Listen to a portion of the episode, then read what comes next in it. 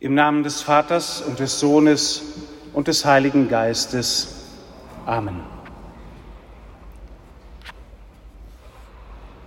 Liebe Schwestern, liebe Brüder, da steht einer in der Kirche und fragt Gott, ob er eigentlich schlafe. Da kennt einer das Gebot der Feindesliebe und bittet Gott, dass er seinen Feinden den Kiefer zerschmettern möge. Da ist einer gesund, erfolgreich und angesehen und sagt, er sei wie ausgestoßen unter den Toten, wie Erschlagene, die im Grabe ruhen.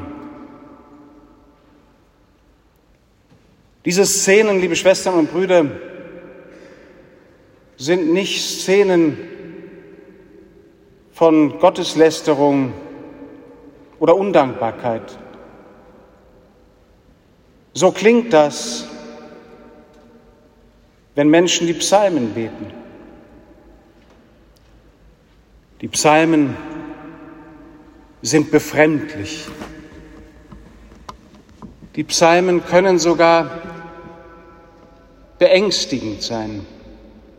Und dennoch beten wir Christen die Psalmen.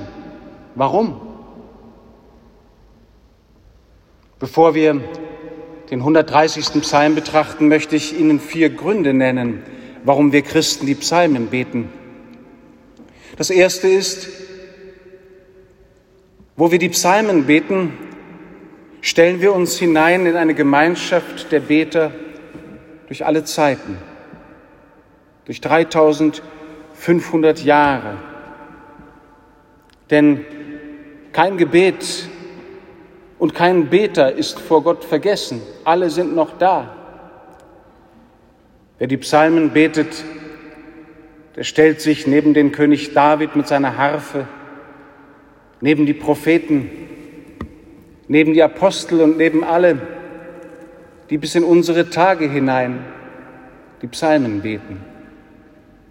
Und er stellt sich hinein in die große Gemeinschaft derer, die heute von Acapulco bis Vladivostok und vom Nord bis zum Südpol die Psalmen beten. Der zweite Grund, warum wir die Psalmen beten, ist, dass die Psalmen nicht brav sind. Liebe Schwestern und Brüder, manchmal beten wir vielleicht allzu vorsichtig allzu behutsam, allzu artig, dass nur ja nichts Falsches vor Gott kommt. Die Psalmen sagen, alles muss vor Gott kommen.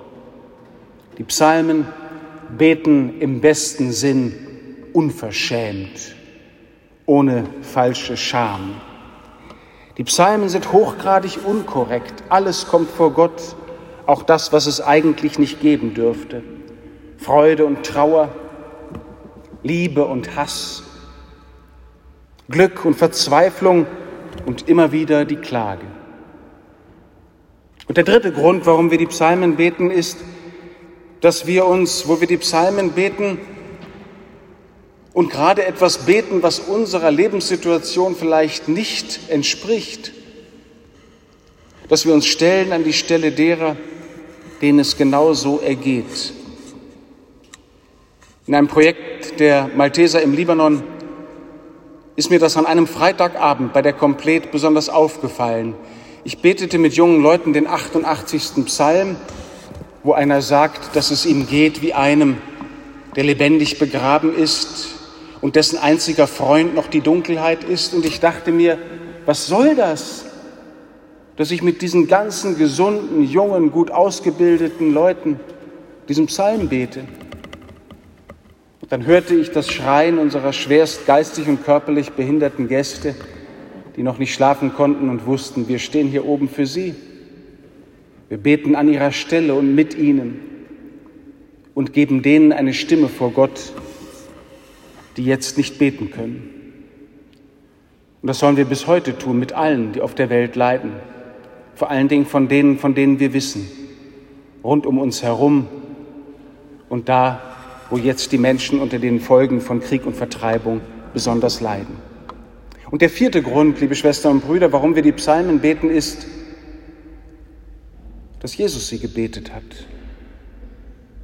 Jesus betet die Psalmen und ein besonders eindringliches Beispiel stellt uns das Evangelium vor Augen, wenn Jesus am Kreuz die ersten Worte des 22. Psalms herausschreit, mein Gott, mein Gott, warum hast du mich verlassen? Und so die Stelle angibt, an der er steht, nämlich da, wo die Menschheit schreit, mein Gott, mein Gott, warum hast du mich verlassen? Wenn wir die Psalmen beten, beten wir mit dem Sohn zum Vater. Wenn wir die Psalmen beten, beten wir immer auch mit den Worten Jesu. Und nun haben wir gerade den 130. Psalm gehört und miteinander gebetet. Aus der Tiefe rufe ich Herr zu dir. Und die ersten Worte dieses Psalms stehen auch über dieser Predigtreihe. Aus der Tiefe, de profundis. Und dieser Psalm ist einer der sechs Bußpsalmen, die wir unter den 150 Psalmen finden und ist insofern auch einer, der in der Fastenzeit besonders oft im Stundengebet der Kirche vorkommt. De profundis, aus der Tiefe. Wo ist das, liebe Schwester und Brüder? Wo ist für Sie aus der Tiefe beten? Nun, aus der Tiefe kann einmal heißen, dass ich aus der Tiefe meines Herzens, meines Lebens bete, so wie das alte Abendlied sagt, aus meines Herzens Grunde sage ich dir Lob und Dank.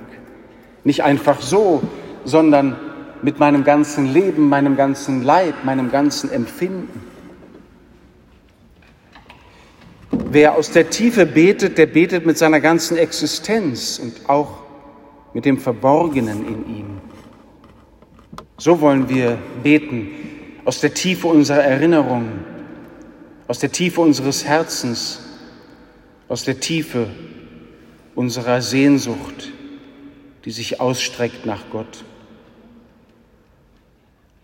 Und dann heißt de profundis aus der Tiefe, auch aus der Tiefe des Leidens, aus Leid, Schmerz und Dunkelheit, aus der Tiefe der Einsamkeit, auch des Leidens vor Gott, aus der Tiefe der Verzweiflung und Gottferne und schließlich aus dem Grab und noch aus dem Tod, aus der Tiefe der Todesverfallenheit, Herr, rufe ich zu dir, für mich selbst und für die anderen, besonders meine Nächsten. Und dann heißt aus der Tiefe beten auch aus der Tiefe der Sünde beten. Das hebräische Wort, das da steht, legt nahe, dass es sich um die Tiefe von Wasserfluten handelt,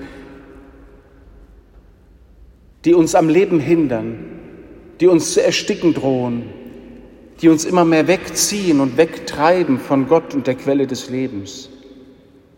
Wer aus der Tiefe betet, betet aus der Tiefe der Schuld, aus der gewählten oder von mir zugelassenen Ferne und Abgeschnittenheit von Gott. All das, liebe Schwestern und Brüder, lässt mich daran denken, dass wenn wir aus der Tiefe beten, wir auch von der Stelle Jesu beten. In Jesus steigt Gott in die Tiefe. Jesus geht auf Golgotha dahin, wo die Entfernung zu Gott am größten, wo die Tiefe am fernsten ist. Das ist das Erste. Wir beten aus der Tiefe. Und dann zeigt uns der Psalm ein Schreckensbild. Das Schreckensbild eines rechnenden Gottes. Was wäre, liebe Schwestern und Brüder, wenn es uns eins zu eins so erginge, wie es allen anderen Menschen mit uns ging. Was, wenn alles, was wir Gutes unterlassen und Böses getan haben, uns selbst träfe? In Gedanken, Worten und Werken. Wir hätten keine Chance. Wer könnte bestehen, fragt der Psalmist. Niemand ist die schreckliche, nicht ausgesprochene Antwort. Und dann sagt der Beter und wir mit ihm, bei dir ist Vergebung. Gott ist anders. Gott ist gerecht und barmherzig. Er schaut nicht weg, er schaut hin, aber in Liebe und mit der Liebe Gottes, die mich kennt und erkennt, besser als ich mich selber kenne. Und der Blick Jesu scheidet den Sünder von der Sünde. Er scheidet, was ich bin, von dem, was ich getan habe. Wie macht er das?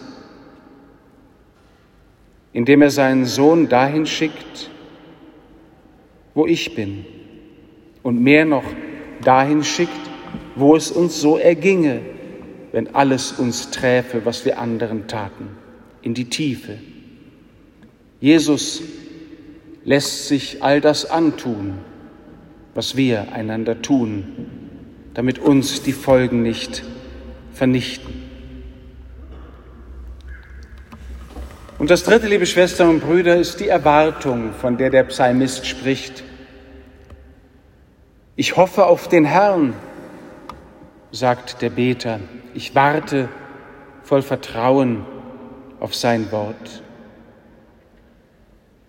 Es geht nicht mehr nur darum, was wir erhoffen.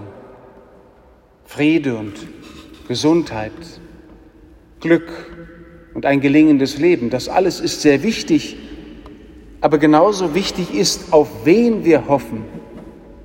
Auf wen wir hoffen, ist entscheidend, wenn unsere Hoffnung nicht vergeblich sein soll. Hoffnung ist ein Beziehungsgeschehen. Wir hoffen auf ihn und erhoffen von ihm, was wir hoffen. Und dann zeigt uns der Psalmist ein wunderbares Bild, nämlich das Bild des nächtlichen Wächters, der wacht und wartet auf den Morgen, der wacht, dass der Feind nicht eindringt und wartet auf den Morgen, dass er abgelöst wird, dass er heimgehen kann, dass die unheimliche Nacht ein Ende hat. Und der Wächter, der wartet nicht ab, sondern er erwartet den Morgen oder erwartet den kommenden Herrn. Wir schauen aus nicht einfach nach etwas Unabsehbarem. Wir hoffen nicht auf etwas, was einfach ganz und gar aussteht, sondern wir schauen aus nach dem verheißenen Heil und warten und hoffen auf das, was Gott unter uns schon begonnen hat. Liebe Schwestern und Brüder, das sollen wir in dieser so wirren und schweren und überraschend verunsichernden Zeit neu erinnern und damit ernst machen, dass Gottes Heil in der unheilen Welt schon begonnen hat. Und je tiefer wir fallen in Leid oder Angst oder Schuld oder allem dreien, und je tiefer die Welt fällt in Krieg und Vertreibung, Unterdrückung und Unfreiheit, umso wichtiger wird es sein, dass wir uns erinnern, was Gott schon begonnen hat bei ihm ist Vergebung, sagt der Psalmist. Bei ihm ist Erlösung in Fülle.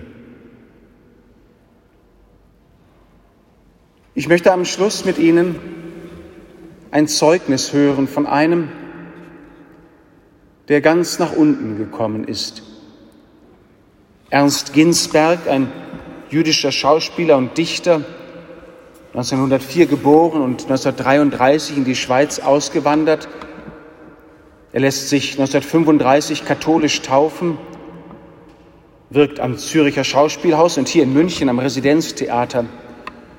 Und Ernst Ginsberg stirbt in der Schweiz 1964 an amyotropher Lateralsklerose, einer Krankheit, die den Menschen immer mehr lähmt bis er irgendwann erstickt. Und noch als Ernst Ginsberg nicht mehr sprechen kann, diktiert er mit Morsealphabet, mit seinen Augenlidern seiner Pflegerin Gedichte. Und eines ist überschrieben mit dem ersten Wort aus dem 130. Psalm, De Profundis. Lass meine Hand nicht los, nie, mein Gott. Und wenn ich versinke und meinen Augen die Sterne entschwinden, verlass mich nicht. Ich glaube. Und schreite ich matt unter dem Gesetz deiner Liebe, doch wie beschwingt in der Sünde, lehre mich, strafe mich, züchtige, sei nicht so ungnädig, mich gewähren zu lassen. Und tue ich das Böseste, lass es zum Guten ausschlagen, wie ach so oft. Ja, ich tue, was ich nicht will oder will nicht, was ich soll. Und verwirren sich mir die Pfade der Sterne und dieser allzu geliebten Erde. So bleibe bei mir und sei es auch in der Nacht aller Nächte in der gewaltigen Lüge. Denn wer mich liebt, liebt einen anderen, nicht den, der ich bin. Du aber erkennst mich, sonst niemand, selbst ich nicht.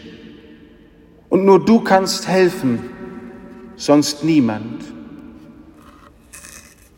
Denn du der du in das zerbrochene Gefäß deine Sterne legst, der du deinen Tempel lächelnd aus Scherben errichtest. Du bist die Gnade.